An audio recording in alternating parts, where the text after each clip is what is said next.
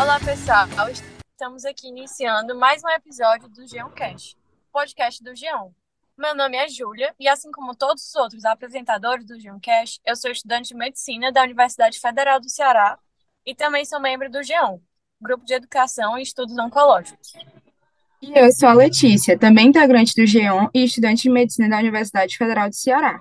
E hoje nós contamos com a participação da Vaninha Souza, criadora da rede de apoio a mulheres com câncer pelo Instagram, arroba OF, para uma conversa sobre sua experiência como paciente da neoplasia trofoblástica gestacional. Então, antes da gente começar, eu vou apresentar aqui vocês a nossa convidada. Vaninha Souza, ela é professora de português, autora de três livros publicados e ela também é palestrante. Ela foi diagnosticada com gravidez molar completa em 2020 e desde então ela vem lutando contra essa anomalia genética e também compartilhando a sua experiência com outras mulheres que estão passando pelo mesmo processo. Vaninha, começando falando um pouco sobre o diagnóstico. Como esse diagnóstico aconteceu? Olá, boa tarde, meninas, boa tarde a todos que estão nos escutando.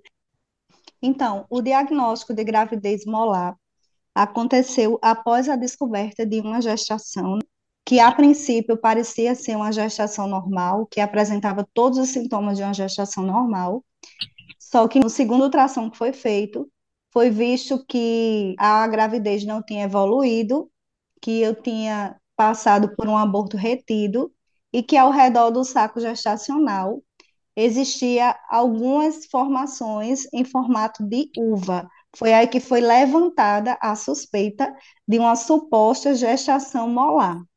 Mas a confirmação só aconteceu após a retirada do material para biópsia, né, que foi feito através da curetagem, e foi feita a análise e foi descoberto que se tratava de uma gravidez molar realmente completa.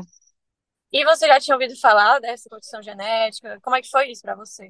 Muita gente não conhece, né? Exatamente. É algo muito raro que acontece com pouquíssimas mulheres, né? Então, a exemplo de muitas pessoas, eu não tinha conhecimento sobre essa tal de gestação molar. Vim tomar conhecimento após passar pelo problema. E aí, assim, a sua médica me explicou, você procurou para aprender sobre isso aonde? Você encontrou fácil sobre isso? Porque eu também acho que não é tão fácil saber sobre essa situação. Não, não. Como é realmente algo muito raro, eu moro na Paraíba, né? No interior da Paraíba, numa cidade chamada Mamanguape. Eu tive que me deslocar para a capital de João Pessoa. Chegando lá, eu descobri que só existiam dois médicos especialistas nessa área. Um deles estava aposentado, então a gente teve que correr atrás do outro médico, que era especialista no assunto, para eu poder saber qual tipo de tratamento eu deveria fazer. Mas não foi fácil, na internet não tinha muita coisa falando sobre o assunto, e as informações que tinham lá eram bem desanimadoras, não eram nada reais, assim, era bem distante do que realmente é.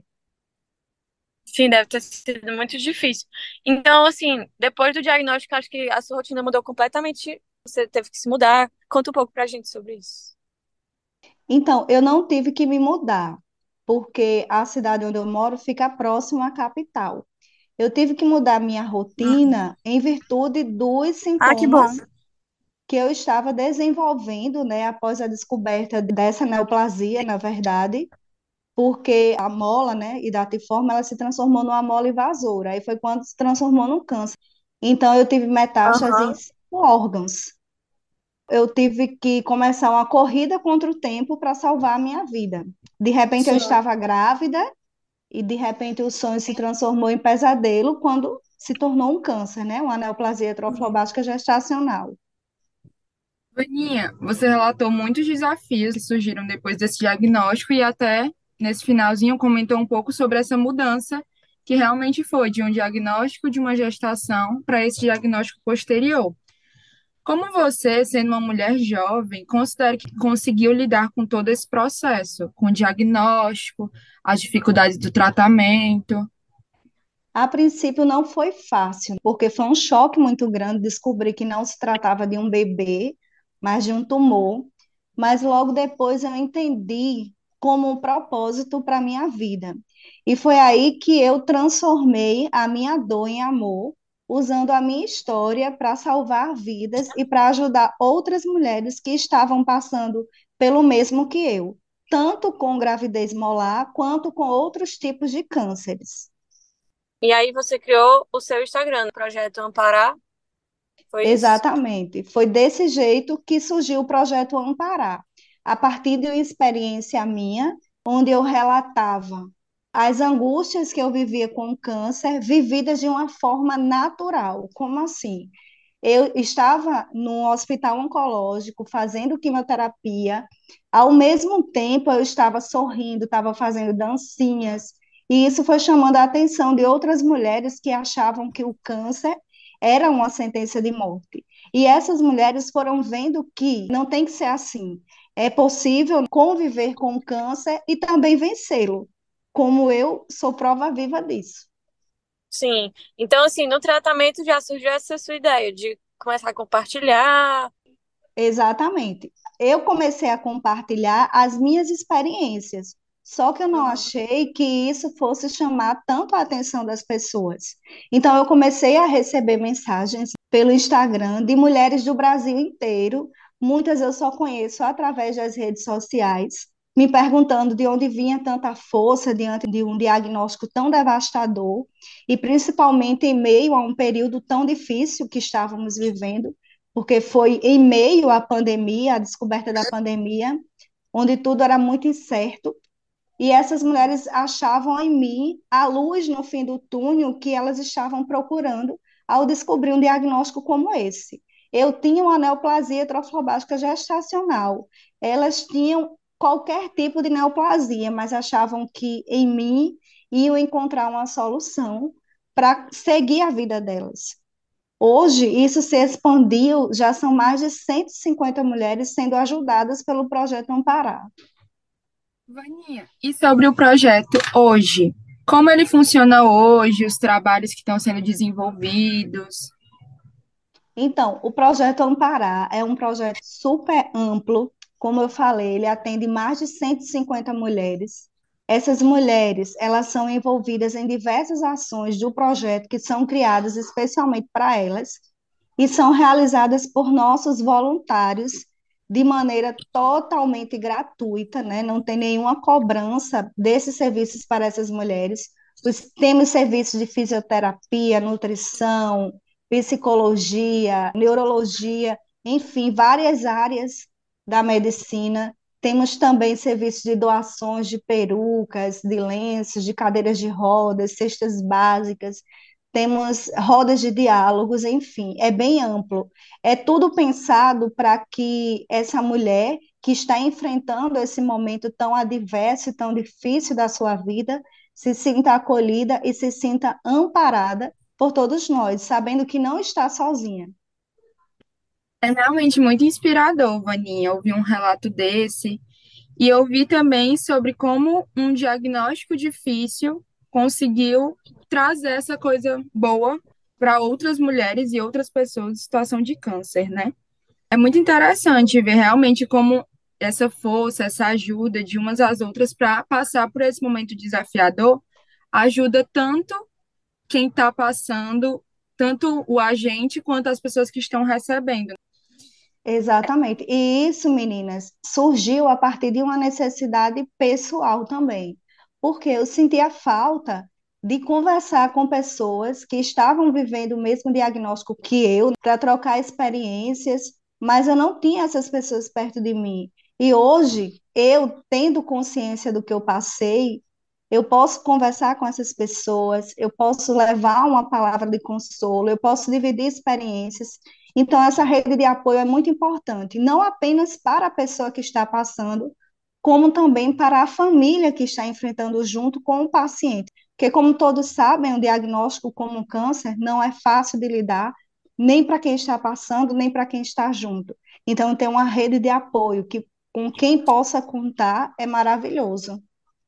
Com certeza. É uma coisa que faz muita falta no tratamento de muitas mulheres que estão passando por isso, é justamente essa rede de apoio. E, nessa troca de experiências, você já chegou a conhecer alguém que tivesse o mesmo diagnóstico que o seu? Sim, sim, eu conheci várias pessoas, várias mulheres, né, de vários estados, que chegavam até mim, né, no início da descoberta, sem saber o que era a gravidez molar. E Uhum. aí eu falava das minhas experiências, e isso ajudou muitas mulheres que hoje estão bem, graças a Deus, já passaram pelo processo. Outras, inclusive, já voltaram a engravidar e estão tendo uma gravidez saudável. E isso é muito importante, isso é algo que vai ficar para sempre na minha história e na história delas.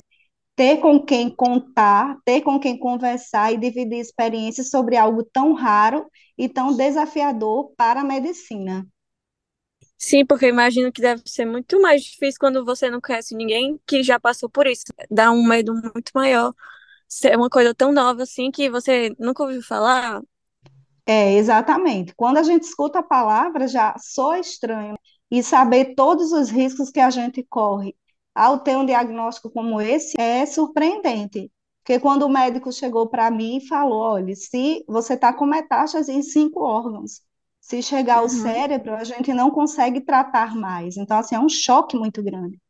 Como é que, de repente, uma gravidez pode gerar coisa tão grande em você? Nenhuma mulher vai pensar sobre isso ao engravidar. Com certeza. E é um Situação risco, muito. viu, meninas? É bom a gente atentar para isso. É um risco que Uhum. todas as mulheres correm, porque assim não é algo que possa ser prevenido. É algo que tem Uhum. tratamento, né? Então pode acontecer com qualquer mulher que engravida, tanto no início quanto no final da gestação. Por isso que é muito importante a questão do pré-natal logo no início da gestação, para evitar certas coisas. Para fazer o diagnóstico logo no começo, né? E evitar um início. problema maior. Exatamente. Exatamente. Então, nesse aspecto que você estava falando sobre a importância do pré-natal, para finalizar nossa conversa, que mensagem você gostaria de dar para quem tem um diagnóstico de gravidez molar? A mensagem que eu gostaria de deixar para vocês que estão passando por esse processo hoje é que para tudo existe uma saída, tudo passa. Então é você ter calma, é você procurar tratamento. Se tiver dúvidas, pode também procurar o meu Instagram, arroba. Lá você pode conversar comigo, que eu vou lhe ajudar. Eu e tantas outras mulheres que já passaram pelo mesmo problema que você. Você não está sozinha, estamos juntas nessas. Saiba que você é uma flor troflobástica que está começando a nascer e quando você brotar, sua vida vai voltar ao normal. Então, a gente gostaria aqui de agradecer pela participação incrível da Vaninha, muito obrigada, e com o nosso ouvinte. Vaninha, nós do Geão admiramos muito a sua dedicação, a sua alegria e a sua contribuição que você faz para a luta de tantas outras mulheres, mesmo diante de um diagnóstico tão desafiador.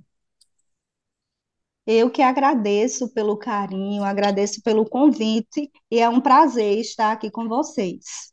Obrigada por disponibilizar um tempinho do seu dia conosco, Vaninha, e a você que está nos ouvindo. Até o próximo episódio e não esqueça de nos seguir no Instagram, arroba para mais informações sobre o podcast e sobre outros temas relacionados à oncologia.